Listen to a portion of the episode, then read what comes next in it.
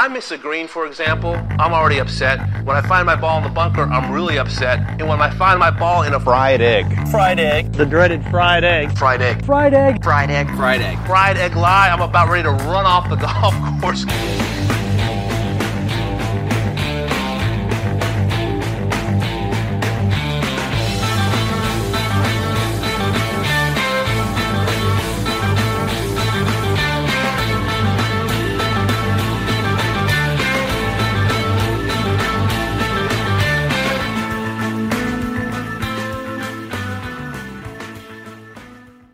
Ladies and gentlemen, welcome back to another edition of the Fried Egg Podcast. I'm your host, Andy Johnson, and today I'm joined by the illustrious golf writer, um, part time golf course architect, Geoff Shackelford.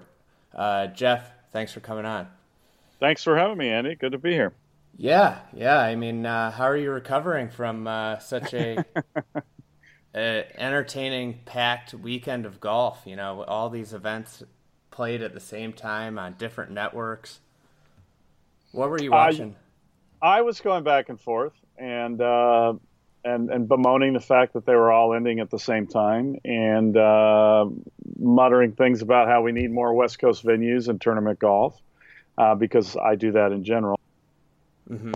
Um, but also because it helps spread out finishes.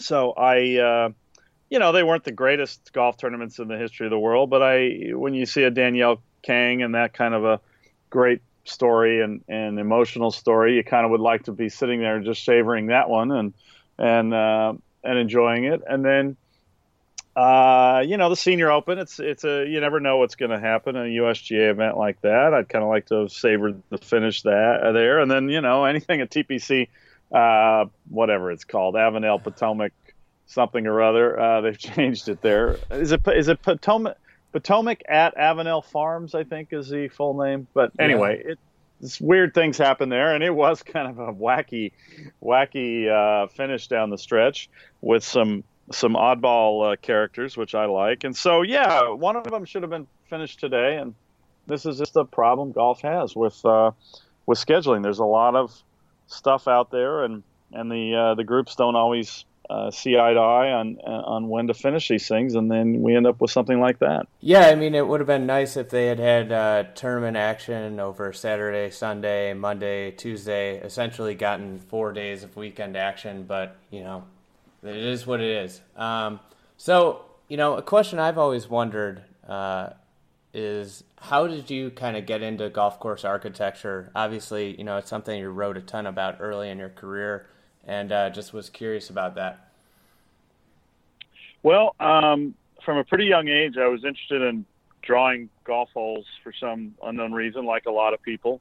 Um, and then I uh, was very lucky in that my uh, dad uh, was a uh, took me on a lot of trips when he was announcing college basketball, and uh, even back when he was with the Lakers, I, I even went on a couple trips uh, then. But um, when he went to work for American Golf Corporation and acquisitions, uh, we we traveled to a lot of places and saw a lot of uh, rundown uh, uh, munis that they were looking to try and acquire, and then we also played some good golf courses in those areas. So that that got my interest going, and then obviously he joined Riviera when I was 16, and and and then uh, had George Thomas's book. So that combination of getting to see that and uh, study George Thomas's writings uh, was really important as well. And then uh, and then things kind of went to another level when when they did the restoration project, uh, and I was kind of near the end of my my time in college and uh,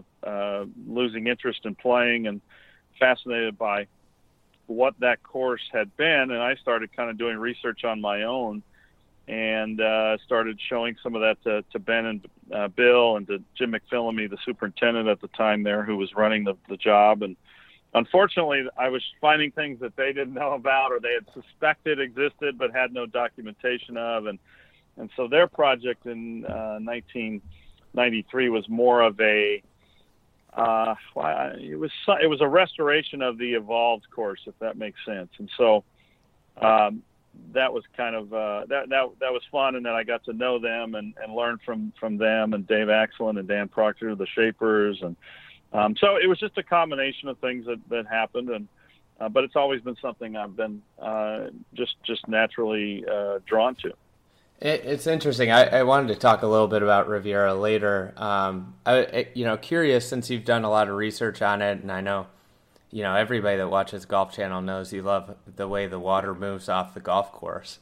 Um, but if you were going to do one kind of thing, like if, if say they hired you to do a restoration tomorrow and a, kind of long range plan, what would be the first thing that you do to that golf course? Probably reclaim the look of the Barranca and uh, try and get that what what you see in the old photos of a sandy sandy wash through the course and then uh, up up the 13th hole on the left side and down the middle of the eighth and down the right of the seventh. I mean, I, that was the thing at, at uh, L.A. Country Club that that that I uh, bent Gil's ear about over and over again, and he was, of course, he was in agreement, um, and we uh, we had to get the Barranca back because there's just nothing like that that element of a golf course. You can do great bunkers, you can have great strategy, and beautiful green complexes, and this and that, and restore hole locations. But if you don't have that that kind of uh, uh, the, the the color, the texture, the the the all the elements, the coolness that a, a sandy Barranca brings, because there's really nothing quite like them in terms of hazards and in golf, and it's kind of a something that's unique to Southern California to have these sandy washes that you can go and hit a recovery shot from, and they they function. They're part of the the, the way the golf course plays in the wintertime, et cetera, et cetera, and and mostly just the look. And so that's where Riviera's just become kind of a it's a two color golf course. It's green and it's got white bunker sand and trees, and it's it's um, it's lost a certain visual um, uh, identity intrigue. Yeah, yeah. It's a, it's interesting. I I you know you think about Riviera and it you know being there. You know it's definitely a site that wasn't blessed with a lot. I mean, it's a, a canyon. No, this a small. That awful, really. Yeah, like uh, you know, when you talk about the great golf courses in the world, it, it's got to be one of the best with one of the worst sites. You know, in in your opinion, it you know is it you know one of the three or four most architecturally sound golf courses? Um, not as much now. It still is, but they've they've just taken so many so many great subtleties and and cool elements of it out, either either just through ignorance or um, um, just not really understanding it. And so uh, I just feel like when you see where so many other golf courses have gone in the restoration movement we've seen, and Riviera's gone backwards, that it's it's really fallen far behind. And I never would have said that. I mean, growing up there, if I match played it, I think you and I may have discussed this, but if I match played it against LA North, it always won two and one, three and two handily, and that was me being charitable, um, thinking I had a home course uh, homerism thing going, and now I, it's the other way around. LA, LA uh, breezes to a, an, an easy two and one, three and two victory, depending on my mood, uh, and it's just. Uh, there's just too many weak elements. I, I think the thing that stands out for me there is uh, when the University of Texas guys were going there for the NCAA's, their their coaches asked uh, my dad and I about local knowledge and things we they should be on the lookout for. And I, it was sad. I went through it, and and I there was really only one great sucker pin left. They had kind of taken some of the angles out with the green enlargements where the course used to have several great hole locations that you would just think, oh, I can go at that. And the way the bunkers were angled, it was idiotic. And they they they they've eliminated those. And it's it's little it's little stuff like that when you take that out of a strategic course and a course that had evolved in a certain way that I think is uh, is unfortunate. Yeah, I uh, I mean it's it is interesting how you know they you know everybody's doing this restoration thing, and you know it's seeming seemingly everybody's coming out winners from it. But you know they have you know more money and you know ability to do you know restoration more so than almost any club in the in the country, and yet, yet they they haven't really done a true restoration. No, no, it's unfortunate, and they uh, they had every opportunity to, and many people tried to guide them there, but they uh, they don't want to do that. And I've heard they're now now again looking at trying to put water in the Barranca again. So you're kind of the, the uh, polar opposite of what I would I would do there. So it's it's a it's a helpless uh, it's a helpless cause, sadly. Um, so you know, maybe we'll go to a little bit, uh, you know, brighter subject. We'll stay in the LA area, and I, you know, you you and Gil uh, completed your work at uh, LACC South course earlier this uh, this year, and uh, you know, I'm I'm just kind of curious about you know the project, you know, what the goal was, and you know, now that you've had a few months, how how the how's the member feedback been? Well, it was the second course there uh, in architecturally uh, as, as long as I've been alive and for a long, long time. And it was it was uh, but the course that got more play, and it was probably 60% there and 40% on the north. Well, after the north was redone, the combination of the the better grass and, and conditioning for most people, and then obviously the better architecture for for certain players there, uh, made the north just much more popular, and it, it, it shifted the other way to 60% of the play there, and maybe even 70%. And so the goal was to get the South back to where people wanted to play it. And then there were some issues with a, a neighboring building that, that has yet to be built, but will be built eventually uh, between the Beverly Hilton and the and the South Course that was going to, in our insane world, put the club in a, a bad spot where where uh, even though it's been there 120 years, that uh, tee shots that would would go into that new building would uh, would be would be the problem of the club. So they needed to us to to reroute some holes on that end of the course, and it turned into a uh, an open canvas really once we showed them that rerouting and uh, the decision was made well if we're going to do this let's do it right that's kind of how they are there and, and it's uh, just a great club that way and so we uh, yeah i got to spend a lot of time trying to come up with uh, different routing scenarios, and Gil uh, would would chime in, and we I, we and Russ Myers, the superintendent, would, and it was the most difficult thing I've ever worked on because we had to it, it, keep the holes basically on the perimeter playing the same way uh, in terms of tee shots, so that if we started sending balls onto streets or into houses that, that had not gotten those before, we would have been in trouble, and and nobody wanted that. So it was great fun, but it was I mean it was incredible how many phone calls there'd be. Either uh, Gil would would have an idea, or and and I'd have to go check it out, or Russ would have an idea, and we'd start talking it through, and then we'd realize we had back to back par threes, or we had par 69, or we had 19 holes, or we had 17 holes. It was insane. It was it was fun. Um, and then one day it finally kind of clicked. Uh, in one respect, I found a hole that I was excited about and uh, and then but we still had one little problem, and, and I remember the day very vividly. And Gil, Gil, I think on a Friday night was looking at something and figured something out. Said, "Would you go check this out?" And so I went out and on a Saturday, and and it was uh, it was kind of fun. I had just well, it was weird. I did the morning drive that morning and was defending Ted Bishop, um, uh, uh, who had been in a little scandal, and I went over there and I I took pictures of where and called Gil and said, I think it works. It's a little uphill par three. And, um, and we finally had our 18 holes kind of pieced together. And so that hole, I am very, I really like. That's the one hole that in the member feedback is still, they're still on the fence about. Um, it's a little short uphill par three with a pretty severe green. Um, but the feedback's been uh, very positive. A couple of par threes are, are are uh, tough for them because the greens are new and firm. Mm-hmm. And um, but other than that, the the feedback's been sensational. It's done what we'd hoped. It's gotten the play back over there, and good players love it. And uh, it's really a beautiful property, and it's a very different property than the north. You're you're right. It's like golf in Central Park, and so the contrast between the two is just incredible.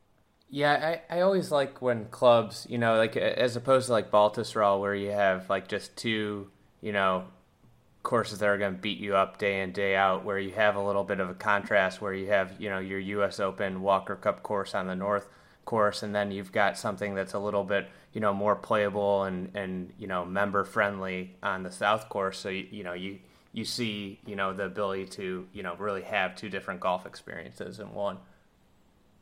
Yeah, and that was something that, you know, so when I hear some of the feedback that this hole's too hard or that's too hard, you know, that that we cringe at because we did want this to remain um, fun and, and a totally different vibe that, that a good player could could go out uh, with with with not as good players and they could still have a fun game. And for the most part, I think that's been the case. And when you have a new course and new greens, that's just one of the things that that you have to ask for patience on. But um, it was really really a fun uh, project to be a part of and to um, to to to, to work in the middle of the city like that and to uh, to try to do something that was different than the north, but also didn't.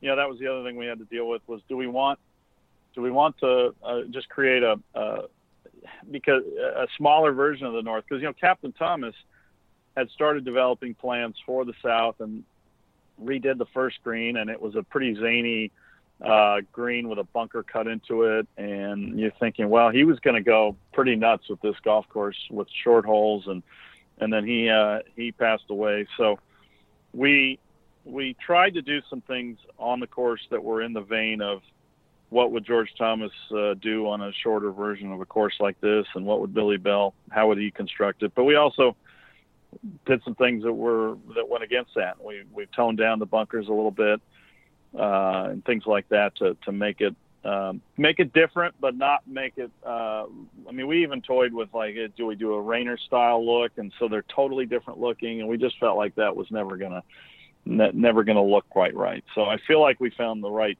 the right blend. Yeah, I, I, I, so something I think is interesting about kind of your career. So you start, you know, you're you're a golf writer, and you know you write a lot about architecture, and now you've, you know, kind of you know morphed into a a architect you know eh, yourself. Um, you know and i think a lot of people that are into architecture always think hey you know it'd be so cool to get to design your own own course. What have you seen that is the toughest aspect of architecture that you didn't expect it now that you've been out in the field you know you know building golf courses? Probably the the politics of it, the convincing whoever is in charge of the the, the money and uh, of, of, what you want to do and what they they need to have done and, and what they have is uh, uh, in terms of a site or or an existing course.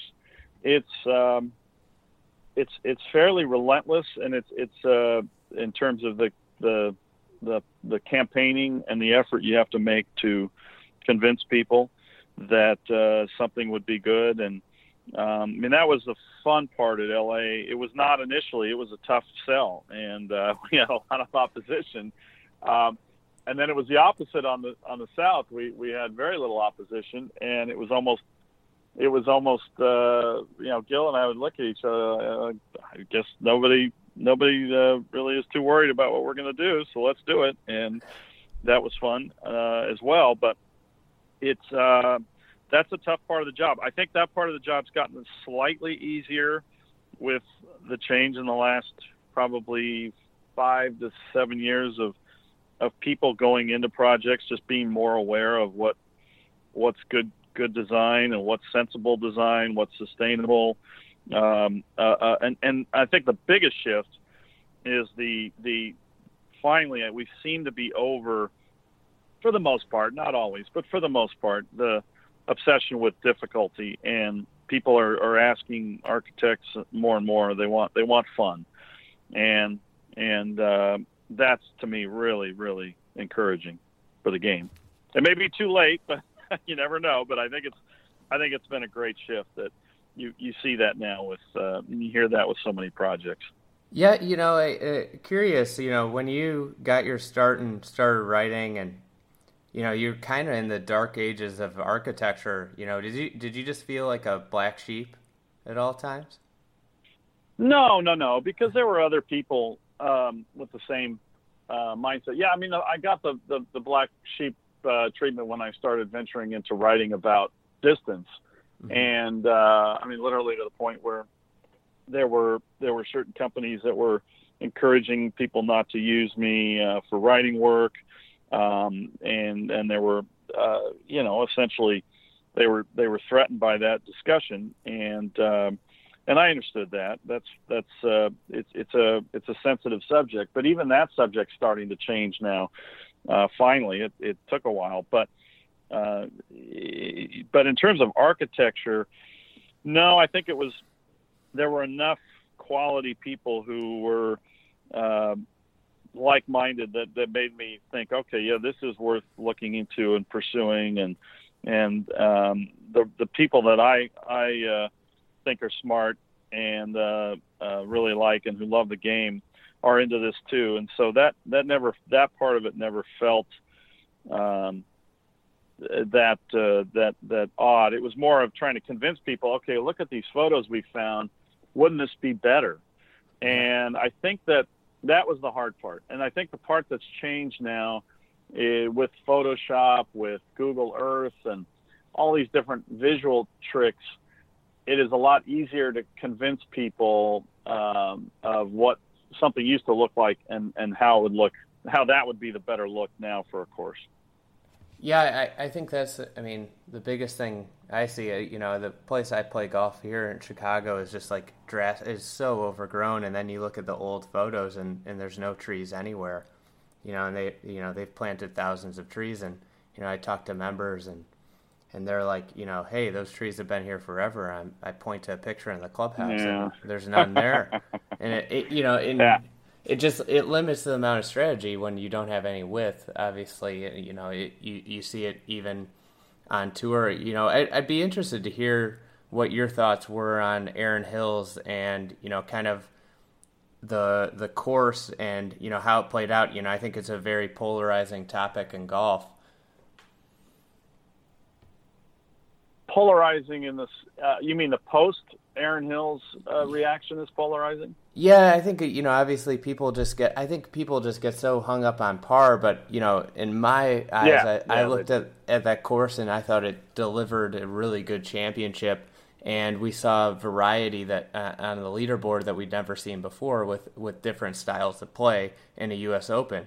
And I, you know, I, I look at it and I attribute yeah. it to the width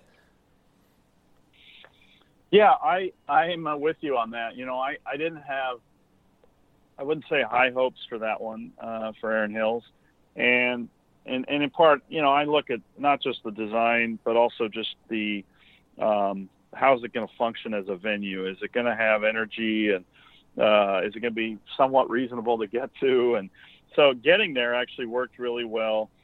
Um, the energy on site was great because the fans there are so passionate and and it was a beautiful. It was very much like an Open Championship, especially Sunday when it cooled off a little and the wind was blowing. It was eerie how much it felt like a uh, an Open uh, in the UK.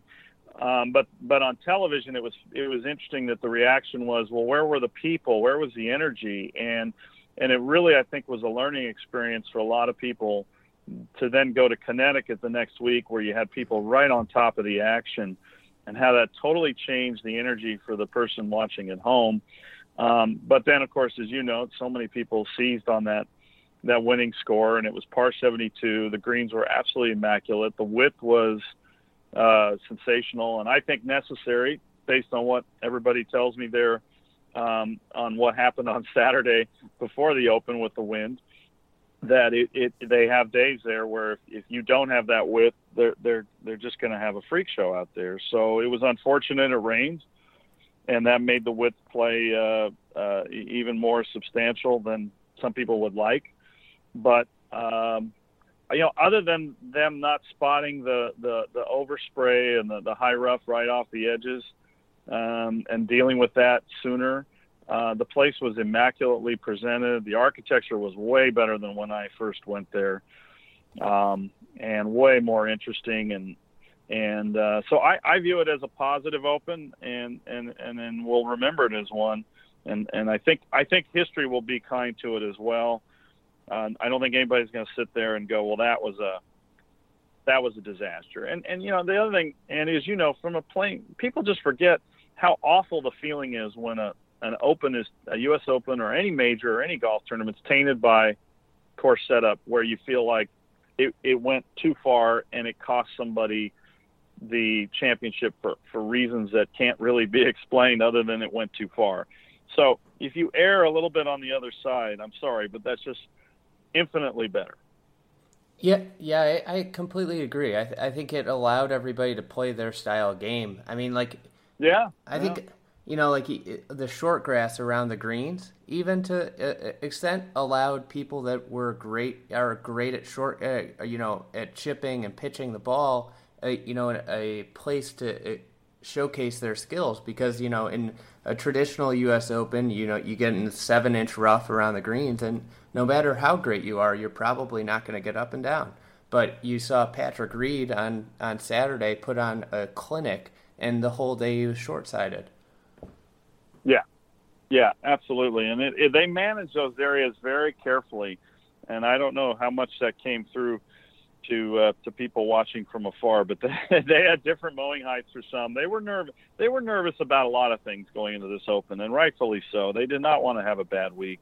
They didn't want to have a week with balls rolling up and down greens, and so I think they they did the right thing, erring the way they did, and and got a very uh, a very uh, deserving champion. So, uh, do you think uh, Erin Hills, you voting yes for another uh, another Open? Uh, I think it would. I think it will probably get one, but I think it'll be a long time. Partially because they're so already locked in to so many venues. Um, but uh, yeah, I think it will get another one. I don't know if it would be my my uh, top choice to be honest. There's just so many places that I mean, when I look when you look at where they're going the next uh, uh, eight venues and likely actually the next 10 if they, they go to some of the places we suspect. There's just something about the places with history and, and, uh, architecture and, and, uh, stories that you, you kind of, uh, love to hear and, and great ways to remind people of the past and other tournaments that's just different than going to the new venues. And I think that's my only issue with going to Chambers and Erin Hills the way they did that they only had one amateur and in Erin Hill's case of public links and amateur public links. And I think you just have to go places where you, you have to have more events on them before you you uh, you, you you go there. In fact, I you know LA Country Club. Well, somebody will say, well, wait a second, they're going to get the U.S. Open, and all they're going to have is a Walker Cup. And and I think it's uh, after seeing what I saw at Erin Hills, I I uh, I I would like to see LA Country Club host uh, a couple, one or two uh, things like a U.S. Open sectional qualifying. Just get a few more things in there to just just see how good players play on a course because it's just it's very difficult, as you know, to envision what a course is going to play like with really good players on it until you get it kind of uh, ramped up and and in tournament condition and get those players out there. And uh, and I think that that was something that hurt both Chambers and and uh, Erin Hills, especially because they're they're they're more complicated golf courses and scale and turf and location and, all that than and than, people an inland course like like LA and people.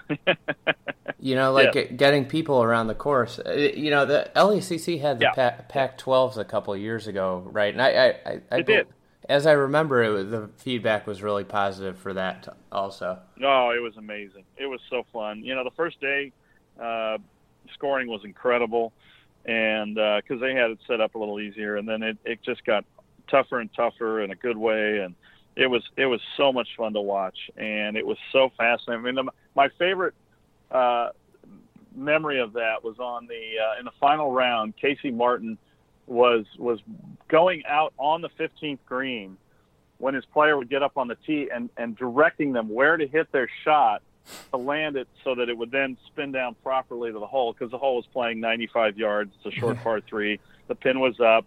They were playing the, the basically the, the the red tee box, and uh, although the reds are now gone, but it's another color now. I think it's green. Um, but and it was just fun to watch that the golf course get firm to the point where where a coach was was watching what other guys were doing, was able to tell the players that, and uh, it was intense. I mean, it was really by the last the last round, it was an intense test of golf, and um, and and just great fun to watch.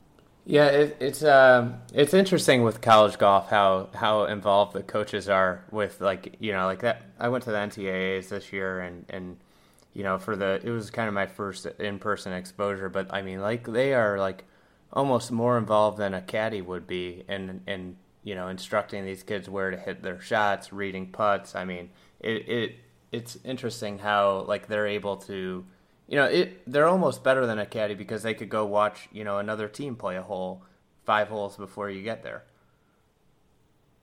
Yeah, and that was that was the interesting thing for me at the the Pac-12s uh, because there are coaches who don't do that. They have a very simple style and they they sit back and then uh, I noticed it though on the NCAAs on the telecast more than ever uh, how many more coaches are getting out there and and uh, essentially caddying and uh, I think for the most part that's a good thing for a player but I there were a few times where you were uh, like, Coach, get off the green, okay? You, yeah. you don't need to tend the flag, and you don't need to shake your guy's hand before he shakes his opponent's hand at the end of the match. That kind of thing. That was that was bothersome to me. So, uh, uh, and I noticed that it was interesting. Uh, some some people uh, at the Golf Channel also noticed it, and I think they must have gotten some feedback on it because uh, um, it, it, there is a there is a fine line there between being a coach and being out front, and also just letting your players play and play their match.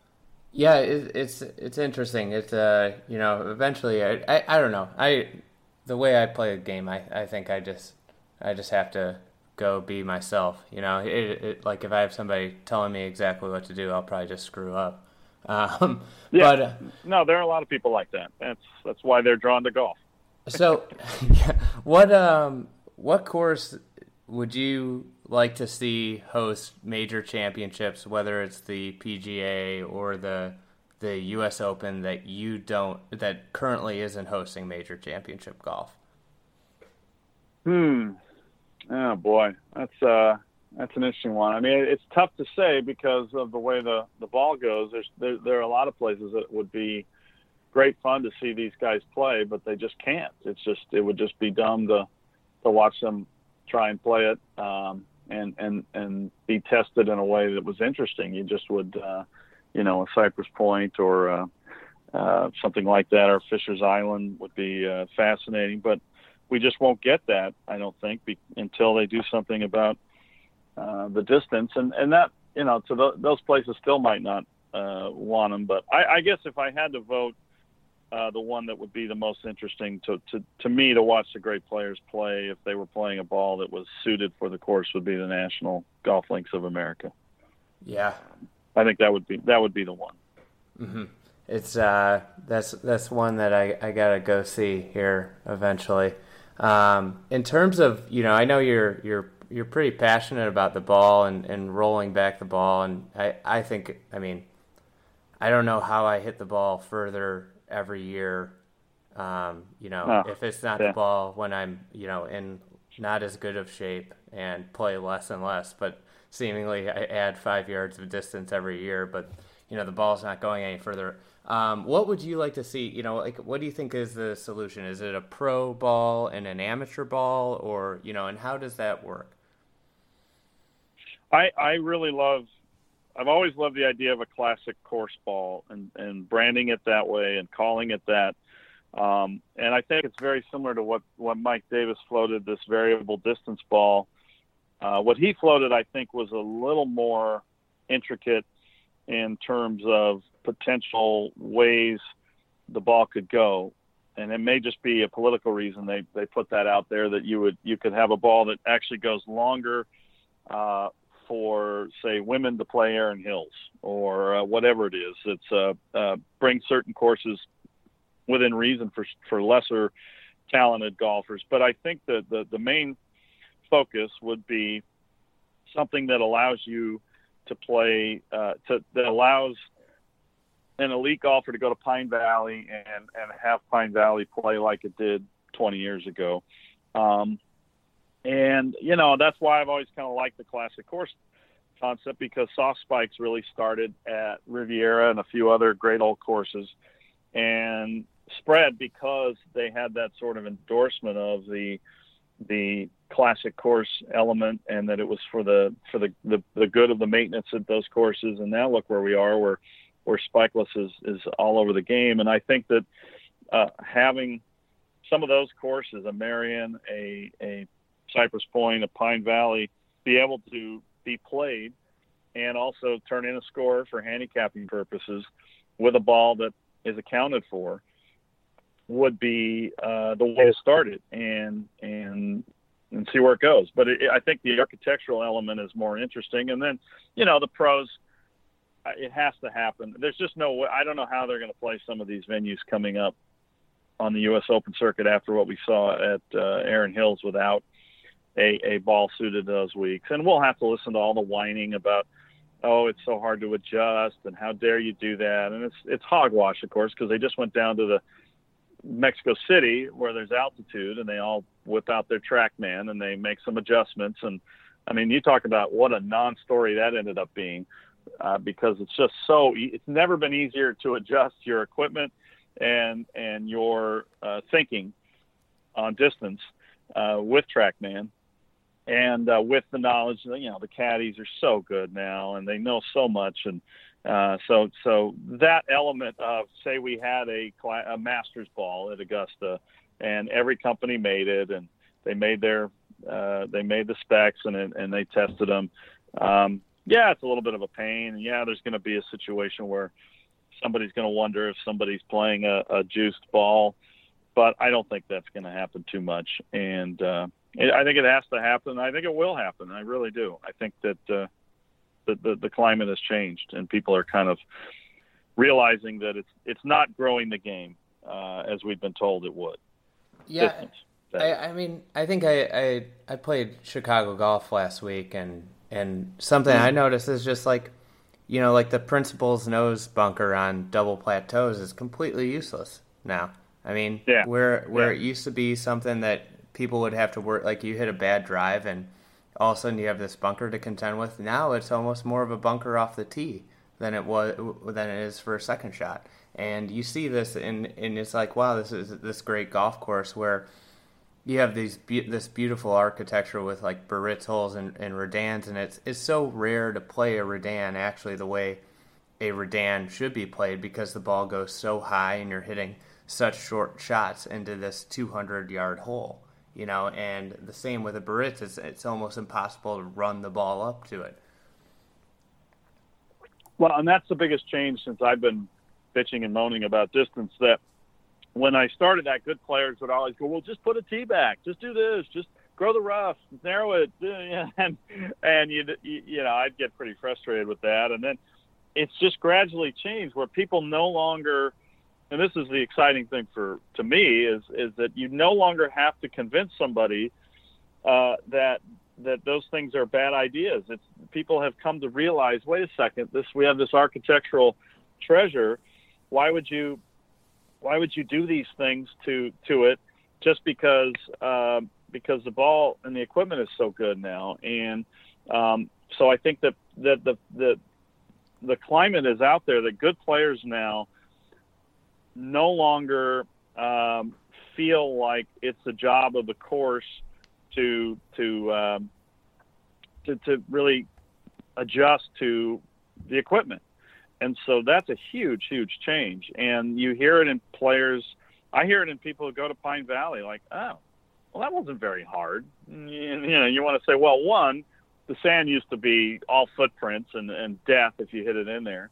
And two, um, yeah, the you know it's short. You don't even hit many drivers there anymore, uh, unless you play a few of those silly new back tees, and those are kind of kind of absurd. But um, so that to me is a, an exciting change. The good players are now kind of on board. Like, oh yeah, I'm not really getting tested the way I, I, I want to be tested, and and it's not as fun. Mm-hmm. So outside the ball, like, what do you think has been kind of like the biggest tech technological advance that's kind of diminished skill in the game?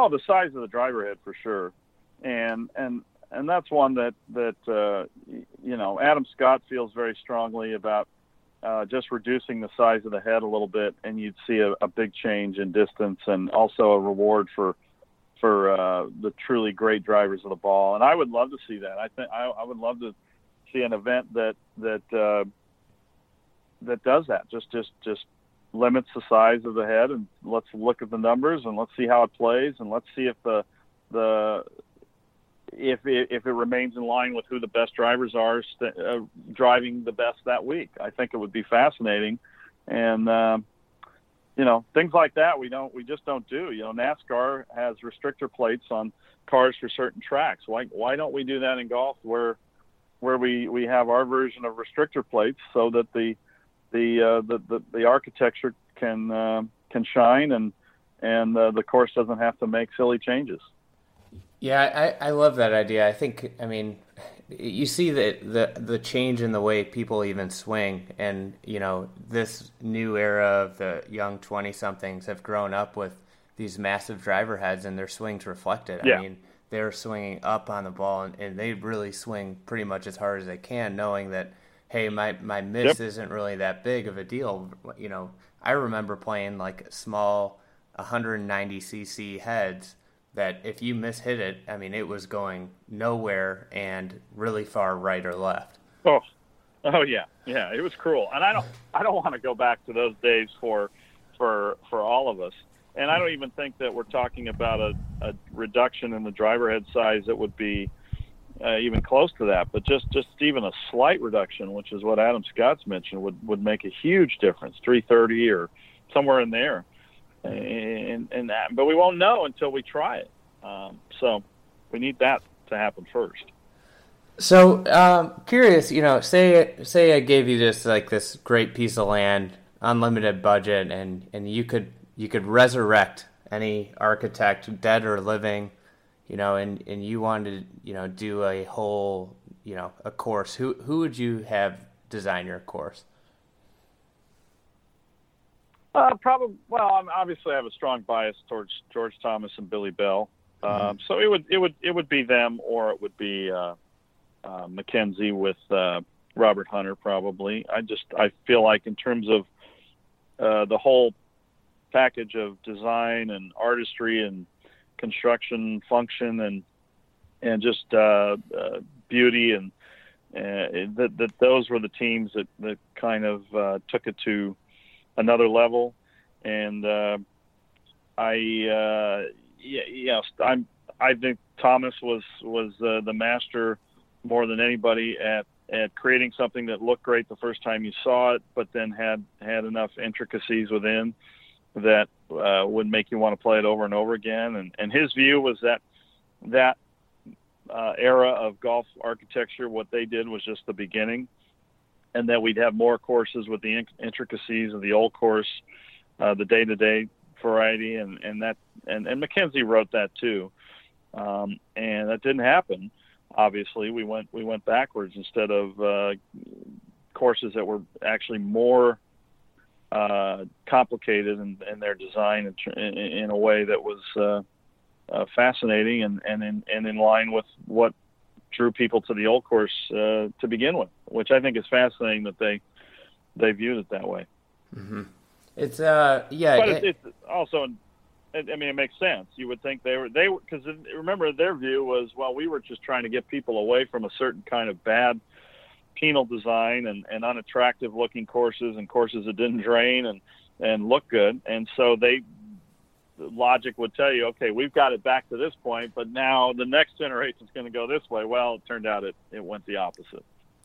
It's it's interesting too because like the you, you know you, the architecture behind really great strategic holes is is really kind of simple, and it just seems like what happened was it got overdone, and the subtlety is what makes really intricate and great design is is subtle little things, not 65 bunkers down the left side of a fairway. Well, what's funny too is that with with uh, better construction uh, machinery and more knowledge and more technology to do things, we actually went backwards in terms of the the uh, the, the attention to detail and creating those little intricacies that that would make it uh, better and, and long term, uh, a golf course would have more permanence. And, um, you know, I think their view was that the more you got that kind of technology to build a course, uh, you faster. It would allow you to spend more time uh, working out the, the the details and the little stuff that we love. But it's gone the opposite way. It's just people build it faster and crank it out and and move on to the next thing, or they did and obviously we're shifting backwards now. Uh, in that, and Coore and Crenshaw are really the ones who, I mean, Pete Dye kind of kind of started it with with uh, opening our eyes to links golf, but then Coore and Crenshaw have kind of taken it to the next level on the on the construction and uh, subtlety side, and, and getting that that great mix of something that looks visually enticing, but then also has uh, real charm when you when you play it. Mm-hmm. It's you know so I know you've written uh, you've written a great book on Cypress, and um, something I've been curious to ask you is, you know, obviously Raynor did the routing there, and you know passed away. So you know then Mackenzie took over. What do you, what do you think the course and how do you think it would be compared to the course that's there now? It had Raynor done that job. I yeah, I, I always struggle with the idea of his his uh, aesthetic working mm-hmm. on that land. Uh, it just really just is hard to picture. As much as I love uh, his golf courses, I just don't know if that that's what would have worked there compared to what was built with the sort of fringy uh, bunkers that, that mimic the the shapes of the cypress trees, and um, you know the routing changed quite a bit after he passed away. It changed it changed from Mackenzie's first routing, um, and that's all uh, stuff that that uh, they were they were bickering with uh, Samuel Morse about the, the 14th hole. They wanted along the cliffs, and and they had the 17 mile drive that ended up going there, and that was kind of a late in the uh, game change, and there were there were other changes. So that's kind of my sense. I, I I'm glad it I'm not glad that Seth Raynor died when he died, but uh, for the sake of Cypress Point, I think for that site, it was the it, it, what they ended up with was was the right uh, style of architecture for that kind of ground. Yeah, I mean, I I think one of my favorite, you know, pictures in all of golf is like the was it the 14th hole that goes down into the right and you see you know you see the water but then the the bunkers how they just kind of creep up into the dunes. I mean, it, it's a natural look that's almost unparalleled on any other course in, yeah. in, in, America, um, at least. Um, so you know, in terms of you know, so say say you can have any any course in America to restore. You know, it could be a public, it could be a private. You know, like what course you know sticks out in your head as one that you would love to do a restoration or you know slash renovation of. Uh, well, on the public side, obviously, I'm, I'm I'm hopeful that something happens at Sharp Park. Um, I'm I'm hopeful that uh, you know someday that something like Cobbs Creek will happen. That's that's another amazing site potentially. Mm-hmm. It's it's uh, just just an incredible opportunity. Um, but I think if I, I mean, if there was one golf course I would love to see restored and when and would love to try to figure out how to do it, would it, it would be Pebble Beach, and getting it back to the 1929 uh, Chandler Egan post Chandler Egan redo look, and I, I that's the one that the more people who see the photos of that and ask questions, uh, the more I think it just gets so intriguing to to realize what it once what it had what it became when Egan redid it, and and how it changed from that.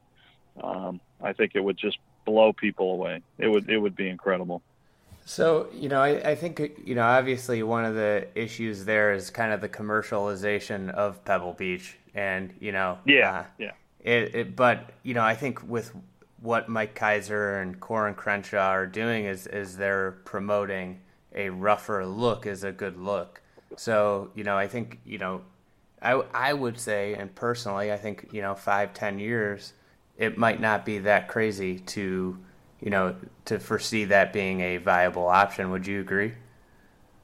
I agree. Yeah, I think that that the the trend is such that they will.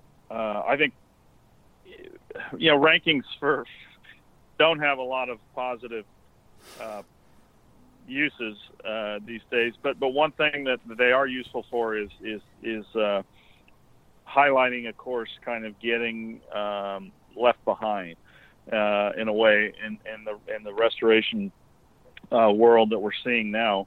That, as you said earlier, that the, there aren't. I, I can't name any of these where people did a, a pure restoration where uh, people were really unhappy. Uh, in fact, I can't name one at all. Yeah, uh, I can't so, either. Uh, I'm sure there's something that, you know, I've heard like somebody, some people at Colonial don't like what Keith Foster did, although they liked it initially. So I, you know, I don't know. That one looks like he did a very nice job to me, but maybe more people harkening back to wanting the Hogan era uh, look to it, and there were some things changing, floods, whatever. But I mean that that's really, I think, uh, getting desperate trying to find an example. So I think that when you look at that and the rankings and panelists rewarding places that do this and and rewarding them not because just because they did it, because they go there and they play and they they go, wow, this is this is so much fun, especially if they played it before, and and that's something that yeah, where Pebble Beach could could uh, succumb. It's just as you noted, it's such a to close that course down and do that, and the in, economic impact on the course, the lodge, uh, and the, the 17 mile drive area would be uh, pretty incredible. It's a it's a I, I I think we were bored one day at the U.S. Open last time it was there and did the math. A few people we were sitting around and coming up with some possible numbers. I can't remember what they were, but they were they were hefty on the impact to uh, the region if they were to shut the course down for, for nine months. You know, just have, get uh, Cypress Point, Point to open up to the public, right? That'll, yeah, that'll happen. That's not going to happen. yeah, not going to happen. Although you know, it really Samuel Morse developed it. It was part of the. Uh, it's part of the family. You know, yeah. maybe it, it, it could it could do that for a little while. They could charge two thousand dollar green fees, and they'd probably be booked immediately. You know, uh, my my grandpa used to go out to there, and I guess they used to sell like these week passes to Cypress if you knew oh. a member or something. So he'd he'd get wow. it for like a week, and and one time one of his oh. buddies. Oh. One of his buddies came out, and his buddy hadn't ever seen Pebble, so he, he insisted that they go play. And like you know, till his deathbed, it was one of my grandfather's like greatest regrets was was having to leave Cypress to go play Pebble for a day. Yeah, I can, and I can understand that. Of course, that's a nice problem to have. Uh, Pebble, Pebble, even in, and, and and don't get me wrong, in this state, it's still a great um, experience. It's still great fun to play. There's still nothing quite like it. So, uh, you know, one of the courses I'd love to see like a restoration of, and I'm sure you're pretty familiar of it, with it being from LA, and I, would just love to hear your two cents. Is is Rancho Park? Mm. Yeah, Rancho is more of a a needing uh, just needing some some care. Uh, not that the people who work there don't care. It's just that the city of LA has kind of neglected its its all of its courses and doesn't know uh, really what what the what is what people want in terms of of uh, turf. You know, they think people want green grass, but then we've had our drought, so they've cut the water back. And I mean, I hear uh, Rancho is so baked out uh, at times that it's just not a, not a, it's it's and it's not good firm. It's not yeah. links firm. It's this baked out rock hard thing that that hurts when you hit a ball. And so it's a sensational golf course in terms of being a a test of every shot, every stance and lie, and um, and and you have to move the ball, and it's it's it's really fun that way. And the players who always played there, I I caddied in the senior tour event when it was there, and the old guys who would play there are uh, the Trevinos and. Uh, they used to get great fields at that event. Jack Nicklaus never played, but of course Arnold Palmer had a great uh, relationship with Rancho Park and always played, and and Trevino and Player would play, and it was so much fun watching those guys hit shots around there. Billy Casper slinging these big, big. That was at his, the point where he was hitting a huge hook, and watching him play that golf course and and shape shots, uh, and then watch somebody like Al Geiberger kind of uh, go around with his smooth tempo, or or Dave Stockton grinding it out, and it, it, it really is a, an amazing place that you wish would be uh, would would be just better, just a little better presented. And I think they've taken a hit. Interestingly, they're it's not as crowded as it used to be. Of course, it used to be ridiculous. You couldn't mm-hmm. people would spend the night to get out there, and now you can go out on in any afternoon and get out pretty easily. And and part of that's the state of golf. Part of it's the state of the way they they uh, run it and present it. They don't have a pro shop. I mean, the, the vendors of all the pro shops in the city of LA have, uh, other than uh, I believe the barbers still at Griffith Park, have uh, walked away from their their shops. They just the city can't even make those work and make it work for them. So Unbelievable. it's uh, it's one of the reasons why I think people aren't very excited about the Olympic golf uh, when it comes here. It's like, oh great, we're going to go to Riviera, and um, meanwhile we have this public course system that's kind of in shambles. And wouldn't it be nice uh, uh, if we we could have this be uh, nicer and uh, or even maybe use something like Griffith Park for the for the games, but we Have- we are not there. have they picked uh, Have they picked Riviera as the site officially? Yeah, They Okay. did. They did. Yeah. They were originally going to consider uh, a public course renovation, uh, and they, when the IOC went in on the whole use existing venues thing, they gravitated towards Riviera, and and it's um, it's going to be very interesting because I don't sense a lot of good vibes from people that, that that's going to be something that gets people excited, especially if the format doesn't get more interesting fairly quickly. Um, Yeah. Because it's a course we see every year, and um, so we're just going to go play another stroke play event at Riviera. That's great. That's that's not very exciting. I mean, uh, you think about the money they put into like the the Rio course. If you could put that into a course like Rancho Park, I mean, how good would that place Yeah. be?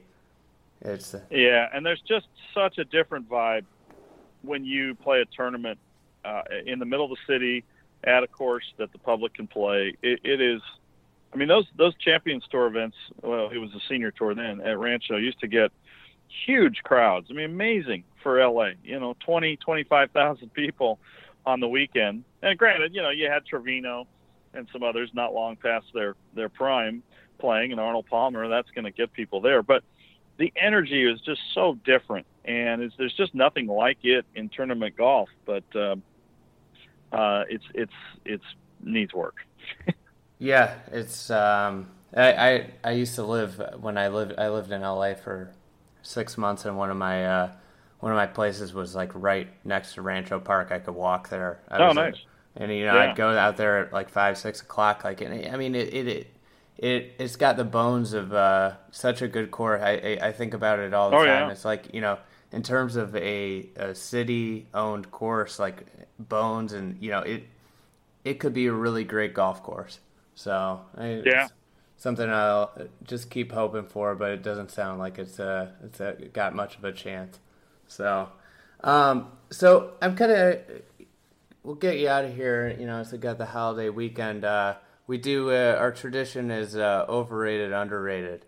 So we're gonna we're gonna fire Okay, some yeah. topics at you, and you, you just say overrated, underrated. Um, the short par four. I actually have come to the conclusion it's it's underrated, and uh, for for a couple of reasons. One, uh, we're just starting to see people design more and more of them that are better and doing different things strategically. Uh, by the way, am I supposed to give long answers in these, or am I You, you, my- no, you can do whatever you want. Yeah. But I, I think the other thing that, that besides the fact that we're just now starting to see all these cool uh, iterations of, of holes and offshoots is that in the era of technology, the short par five has, has kind of died as the great risk reward hole. And the short par four has kind of picked up the slack and it's made, I think, people more than anything that's gone on, the interest in short par fours in tournament golf in the last uh, 15, 20 years has raised awareness of what architecture means to tournament golf, what architecture means to everyday golf, and how fun uh, well-designed holes can be. And I think it's all all the short par four. Maybe a few great risk reward par fives, but short par fours, everybody can enjoy the dynamics. You know, the the average golfer can be playing a match with a better player and beat them on those holes because they play it nice and safe, and and the uh, the good player gets greedy, that kind of thing. And so I I, uh, I can't get enough of them, and I, I hope uh, I hope it just keeps going and people keep demanding more of them on on every course. Yeah, I, I really like it. I think uh, I think part of the issue, it, like, and it's obviously like a huge, you know, viewing standpoint. Like, there's like a, you know, a viewing appeal to it. Something that drives me nuts though is how people like don't appreciate long par fives. like how it, it, it like it has this stigma of like when they were out at Baltusrol and everybody was like all over the 17th hole for like oh it's so boring. It's like that's like one of the greatest long par fives in golf, you know. And I think the short I par guess- four has yeah. kind of led to that. And it's like well like you know they're they're great architecture isn't just you know I don't know. I think they're almost overrated because they've become so popular. But that's just me being Hmm. I think- a contrarian. Yeah. One of the interesting things that's happened though on the long par five, and I would I would agree with you uh, in the sense that they have lost their luster because you, in the technology era you felt so much pressure on the tee shot and the second shot to hit two good shots to give you yourself that good third. And now you hear you hear this all the time. The guys will good players will tell you well it's just a 100 yard par 3 we couldn't go for it. And so they forced us to basically play a 100 yard par 3 and I don't disagree with that assessment when but it also you know helps when you can hit it 320 yards and then you can hit a a hybrid you know 270 um, yeah it's kind of it took 700 yards. Oh yeah and by the way we just had almost 700 yards at Erin Hills with not much roll. And we still had guys get home in two. Yeah. so to actually build a long par five that does what you're you're getting at, which is put that uh, importance on on every shot, uh, you really have to. I think for good players, have about 800 yards. It it is kind of crazy. Yeah, I mean, Yeah. well, when you hit 380 yard tee shots, it's uh, or it needs to be like There 700. that, and there wasn't that much roll. That's what's scary. It was, and there wasn't that much wind. It was just slightly downwind and a little bit of roll, but nothing abnormal. Maybe they need to go Uh, uphill. so that was that was nuts. Yeah, it's uh, Uh, and oh yeah, by the way, oh yeah, by the way, it, it basically is flat, or the the last part of that 18th hole at Erin is just is is a little slightly up. Uh, I mean, The tee- it, it the was tee shot was what down, Those guys though. were doing. tee shot was Yeah, down. yeah. The tee the tee the tee shot is elevated. Correct. yeah. It- But, uh, most I of mean, them not out not like you're driving off a cliff. It was it was incredible what they did there. When when incredible. are and when are people And by the going way, to I heard nobody, and I heard nobody in the press tent going, "Wow, that's amazing." It was like, okay, this is ridiculous. This is absurd, uh, and that that's a big change. A few years ago, if I had said, and I was the one just sitting there going, eh, just nodding, and I I didn't have a strong view either way because I'm used to this, the ridiculousness of this now. But it was fascinating. That was the the takeaway. Uh, was not oh these guys are amazing athletes that is so awesome they did that on a 687 yard hole it was consistently okay enough enough's enough we Yeah. have to do something Yeah, it's uh, it's out of control. I played I played golf last year with a 14 year old who hit it like 15 yards past me. I hit it like 300 yards, and I was like, when I was 14, literally when I was 14, I hit it 200 yards. Yeah yeah i know it's insane and they have no uh, the only thing i don't you know and i hate to i hate to sound like an a, a, a old fuddy-duddy but what where it does bother me is the game is no longer humbling these kids uh and and i think there is some positive element in the game. I don't want to go back to hickories and being humbled by hitting a snap hook 180 and and the and or in the persimmon and steel that, that that's we don't need to do that but um it would be nice if they they had to swing just slightly more cautiously at the ball. But with TrackMan and the equipment, the combination, uh, you're just you're just going to keep seeing more uh, more more guys like uh, Champ from from uh, Texas A&M and who just are are freakishly long. And I, I think it diminishes like the impact of like you know great long iron players, you know, because you, Oh, absolutely. you, they're just there's aren't any long irons anymore. You know, long No. irons are No. you know an occasional par three and and pretty much you know par fives. Yeah. Yeah. So Yeah, no, it's it's definitely a lost part of the game. um so And, next, and and then by the way, at a lot of venues, it's all the driver also gets taken out of their hands because of this. So, um, and to me, that's a shame too. I want to see uh, the the driver used. what what do you think about hosting a uh, tournament at like a 6800 yard classic course that's like obviously if it rained at all. You know, we'd have to put a dome over it. But that's like you know nice and crispy. You know, firm and fast, where you know guys could go for the green, but all of a sudden, you know, if you hit into the wrong spot, you've got you know impossible angles and and so on and so forth. What do you think about a golf tournament being played at something like that? It would be nice, but you know, if, if you're okay with them hitting iron off most of the tees, which is where we're headed, um, and I I'm not okay with that. I like to see the driver used and used to to to gain a reward, and that's the problem. That's where you need the ball that that is better suited for those courses. Yeah, it's true. Um, so uh, next next topic, we'll do uh, modern green design, overrated, underrated. Uh, well, they're overrated in that most of them aren't very good, so they're they're underrated in how bad they are. So, I, I, and it's not all the architect's fault, but I uh, it's it's two things. It's it's the one that the USGA green or the or the modified USGA green is just very hard to construct and very high, hard to tie into the surrounds and, and to kind of have the fairway just meld into the green. I mean, the best courses you feel like the green is almost just an extension of the contours of the of the ground and the fairway. And I think that's why people respond to links golf so much because those that's exactly what they are. So when you're playing this kind of nice gentle ground and then you come upon this thing that's sort of propped up artificially and over contoured, it's it's uh it's it's offensive to me and the, most people's senses and a lot of it's the the construction of USGA green is just very hard to, to do that. That's why Coore and Crenshaw don't build USGA greens. They they dump a big area of sand where the green complex is, and then and then meld it into the to the fairway and the surrounding landscape. Yeah, I I think uh, I think one of the things that's happened with like the modern era of architecture, where you know we've got this playability and we get all this width, is that architects focus like oh, I'm going to make this tough for the good player by making this green crazy undulated, you know? And yeah. then it's like, but like to me, I think, you know, when you have that big undulation, it's almost easier because you just, you can see the break. You know, like it's very clear which way this putt breaks.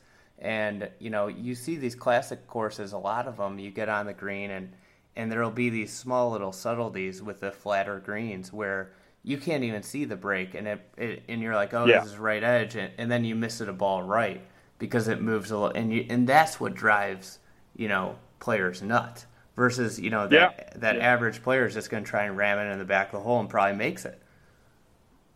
Yeah, yeah, no, subtlety in green design is definitely something that I think that's why people love what Ben and Bill do. They they uh, they have kind of that character that you're you just described. Mm-hmm.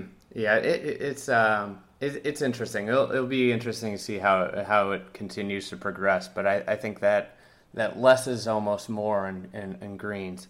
So um, Jordan Spieth, overrated, underrated. Um.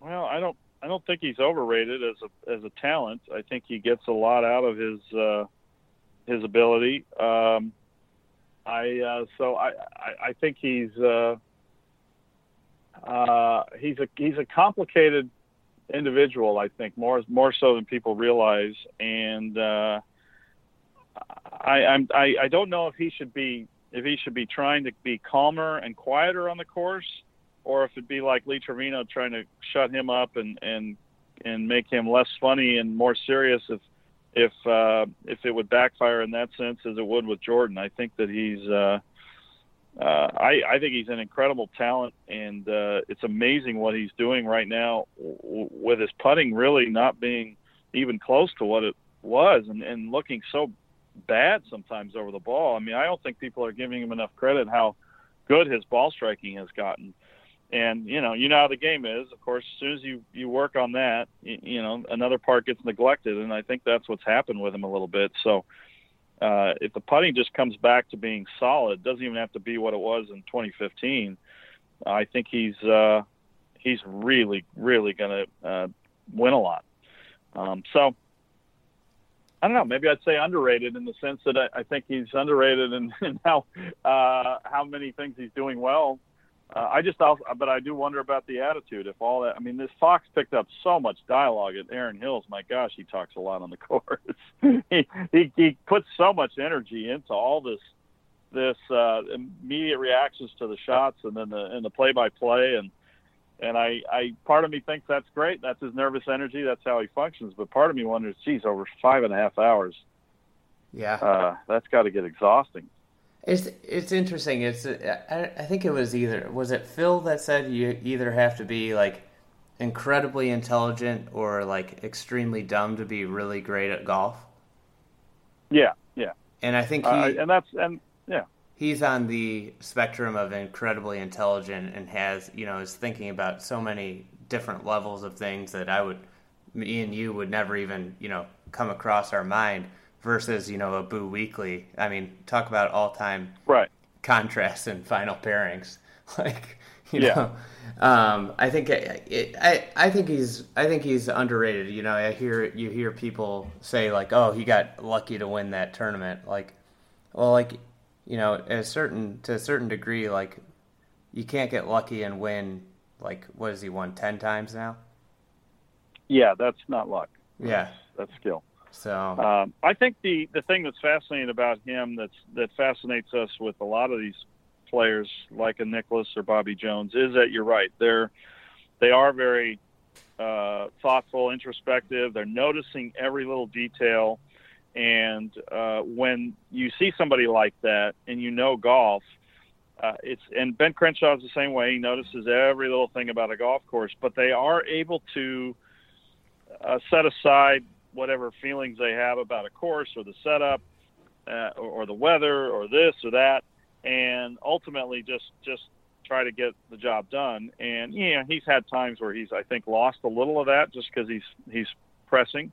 But I think ultimately we're fascinated by those players way more than the one who's and nothing against Dustin Johnson, but who just kind of quietly just goes and doesn't really uh, think too much. I mean, we admire the way he he, he handled Oakmont, but in terms of watching the sport, it's always been more interesting to study somebody who is thinking so much in a sport where you have so much time to think, but then is able to to set things aside most of the time and and, and play the shots, no matter how they how they feel about them. Mm-hmm. Yeah, I, I, think or the uh, circumstances.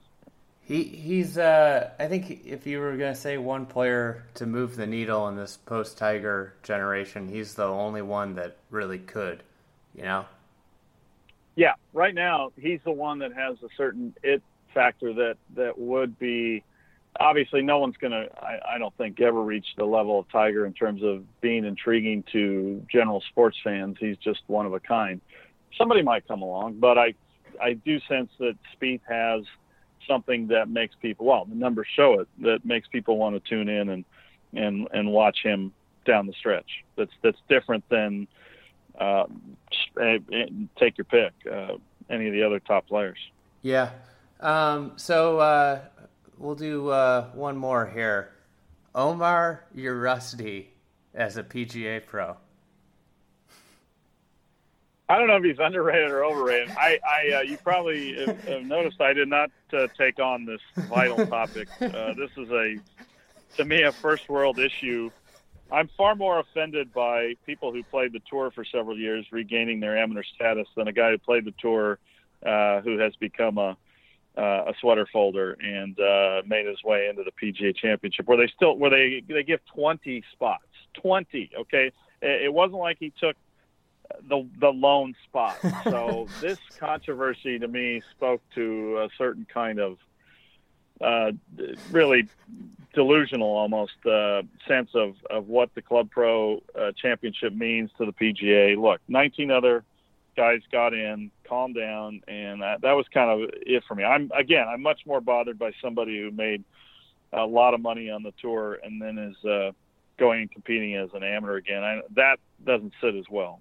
Yeah, you know, I don't know if it sits well with anybody, does it?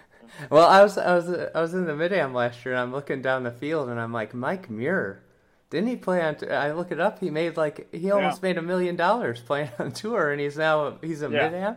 I'm like, how how am yeah. I and him at all in the same, you know, field here, and you know, you, you got guys like Jess Daly who, you know, you know, played for you know 15 20 years on many tours. I mean it, it to me and you know he got a, his tour card for a year or two. It, it, to me that is like the biggest I, I don't understand how the usga deems them an amateur because they haven't played you know for professionally for two years you know?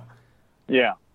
Yeah there are a lot of issues with amateur status right now and not to go down a rat hole but i i really think we're at a point that's very dangerous for amateur golf uh, the combination of um, the gobs of free equipment, the the uh, you know when I when I play, I had to actually cover my Pepperdine logo in a in a USGA qualifier a couple times, and and that was going too far, obviously. But this idea now you have kids growing up with uh, with wearing all the corporate stuff and getting free equipment. I, I don't you know the concept of the amateur uh, and I got why it was done. It was to help people who who didn't have access versus those who did to great stuff and great equipment. And it is vital in in the way the equipment uh, impacts the game now. But I feel like it's undermining amateur golf in a way that's really really dangerous. You know, we have this Walker Cup in the U.S. Amateur coming up here in Southern California.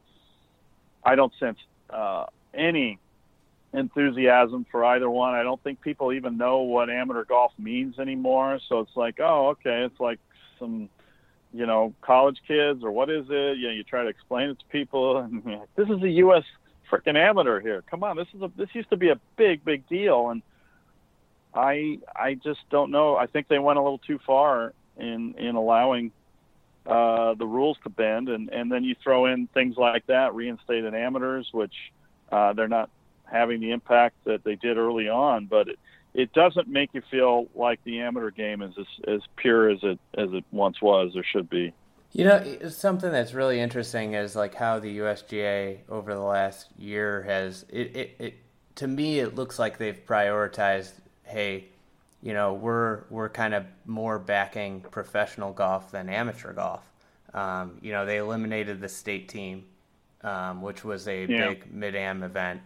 Um, then they, they they cut one of the mid am spots, and, and from what I've heard, they're going to cut a second mid am the second mid am spot, and then they added another professional tournament. Uh, uh, I'm sorry on the on the Walker Cup, you mean? Yeah.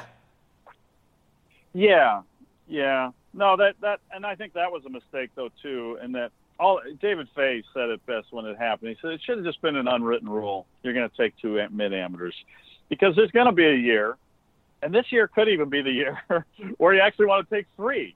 Uh, mm-hmm. You don't know what's you know, the way college golfers are turning pro. There are going to be years where you don't want to take any, or you only take one. And to have made it this set number was, it almost was demeaning to the mid amateur game to me that that like they needed this charitable mm-hmm. assistance. But anyway, go on.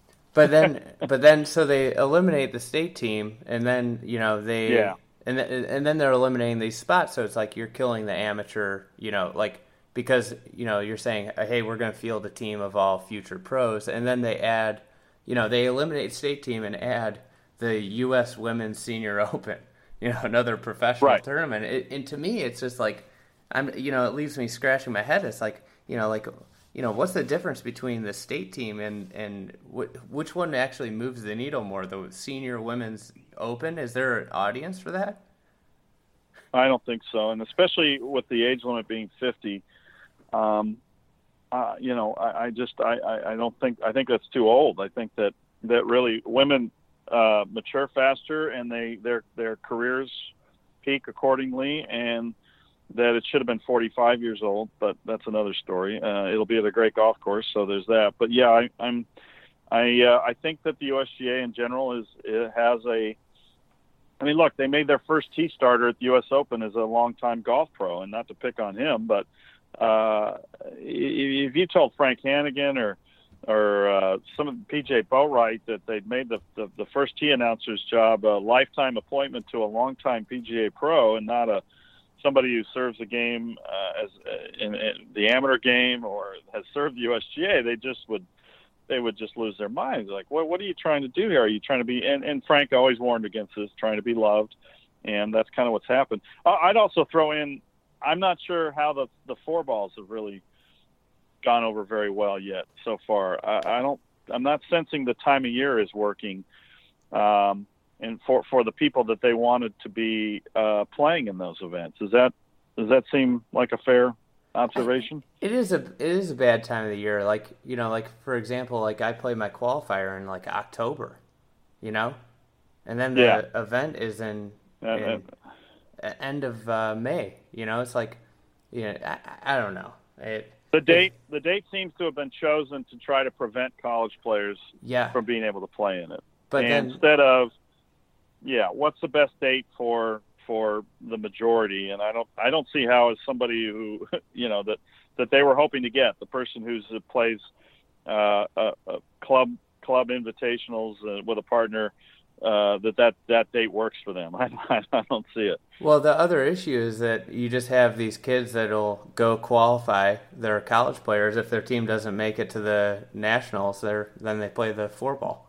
You know, Right, right. so you, you haven't even Yeah. protected that aspect of it. But you know, No. that, that's a uh, you know that's a whole bag of worms that about two thousand Yeah, yeah. people in the in the world care about. So yeah, yeah, we don't need to go down that rabbit hole. But I think it is worth exploring because it uh, overall what it speaks to is you know the USGA is is uh, I'm not going to say they're in crisis, but they definitely have an identity issue that they're they're they're obsessed with their brand and branding them, and that's why you see their logo everywhere. And and this is this is the problem. They want to be loved, and so if we get to get back to the ball issue, they um, they know that that won't go over well, as does the R&A, if they do uh, try and introduce something. So that's that is a big issue going forward on whether we ever get something done because they will will they act in, or not act in, out of fear of of being uh, vilified and hated for doing something, and that's why I, I but that's why I'm encouraged by the variable distance ball concept that they floated because I think they found something which was kind of the argument a lot of us made all, all along was it, the, if you tailor balls to certain architecture and courses, nobody can, can argue with that. You know, go go play your your uh, current ball at Erin Hills, but if you want to play Pine Valley the way it was supposed to be designed, or you want to play Rancho Park uh, at 6,500 yards the way Lee Trevino played it uh, in in in, in the uh, in the 70s in the LA Open, and really really good to to have a great great fun test of golf that's it's and hit some long irons and shape some shots. Play the variable the the 20% or the 10% reduced ball here, and you'll you'll uh, you'll get your money's worth kind of thing. So uh, it'll be very interesting to see if they're able to sell it. Uh, that's that's going to be the key. My, uh, why doesn't a, a company just start making them? Like, I, I don't know how big the market would be, but like, I would for sure you play this. you have I I'm I'm with you. I don't I, I and I back to soft spikes. I've never understood why somebody doesn't want to be the first to do. And and again, it's all in the packaging. You know, it's it's not gonna it's not gonna taint. Um, I get you know maybe they look at things like Coke and classic Coke, and and think you know there's there must be corporate business school stuff that's taught that that they've they've uh, picked up because I just can't grasp why you wouldn't want to be the core the ball that that caters to somebody like you or to uh, Buddy Marucci's or of the world or uh, other uh, people who play great golf courses and who are good players. Uh, why you wouldn't? It, it just seems like an, a, a not a complicated thing to do to appeal to that group because they're tastemakers. Let's face it; these old these old classic golf clubs can can change things, and the soft spikes example is the perfect example of that. That people are like, "What are these stupid things?" Like nobody's ever going to go to away from spikes, uh, and these places mandated it. They changed them out. Soft spikes became a became a verb or a, a, a noun. Uh, I'm not sure what, what what what would that be. What it would be a uh, well, anyway, it's like spike, yeah. Xerox. You know, it be, instead of making photocopies, you, you you make a Xerox, and and um, so I'm not sure why a company doesn't want to be that one. I mean, Bridgestone, I believe, is the one that's made balls for the USGA that they've tested, but they have yet to uh, they've yet to come to market with this ball. Um, and I think it's and it's hard to get a hold of them even. Uh, yeah, I'm, I'm like they're like they're asteroids, you know. And if you look at them too long, you'll lose your eyesight or something. Give me a break. I, am looking at eBay right now. You know, I'm thinking about buying some tour balatas and and taking them out for a spin next time I play somewhere. Yeah. You know. Yeah, Get... I've got some. I was cleaning a closet here, and I got some professionals that I kept. Uh, I, I, I, you know, now that was the ball where it kind of made a big, the first big leap. So, um, that they're not the, the the would be the one, but I don't miss the days of those where you just breathe on them and you could you could you know cut them. But blade, blade a wedge and and they're done. But oh, the market, yeah, sayonara. The market for them's rough. It's like fifty five bucks for a dozen. Unbelievable. Ooh, ooh. you wow. know, would would actually wow. you know uh, so might have to go to some garage sales. So yeah, yeah, that's uh, you may have to stumble on them. Now, now that we're talking about going to garage sales, uh, I think we've we've hit our time here. So, yep. hey, yep. I, I, appreciate the uh, the time, and you got anything uh, exciting coming up? Uh, I'm heading to uh, the UK for a few days at the Scottish Open and then the Open Championship, and uh, I'm going to go see the the new golf course at Turnberry, and I'll probably play a, a late evening a nine or 18 at Prestwick. So things are things are good here. I'm looking yeah. forward. I've never been to Birkdale. I, I just started reading about it. I know very little. All I know is people love it. Uh, they don't really know why, but people just really respond to that course. So I'm very excited to see that as a as a venue. I think it's uh, it's it should be a lot of fun, and uh, it's a wide open open championship. So yeah, uh, if you have any suggestions on other other courses around that area, uh, I'm all ears.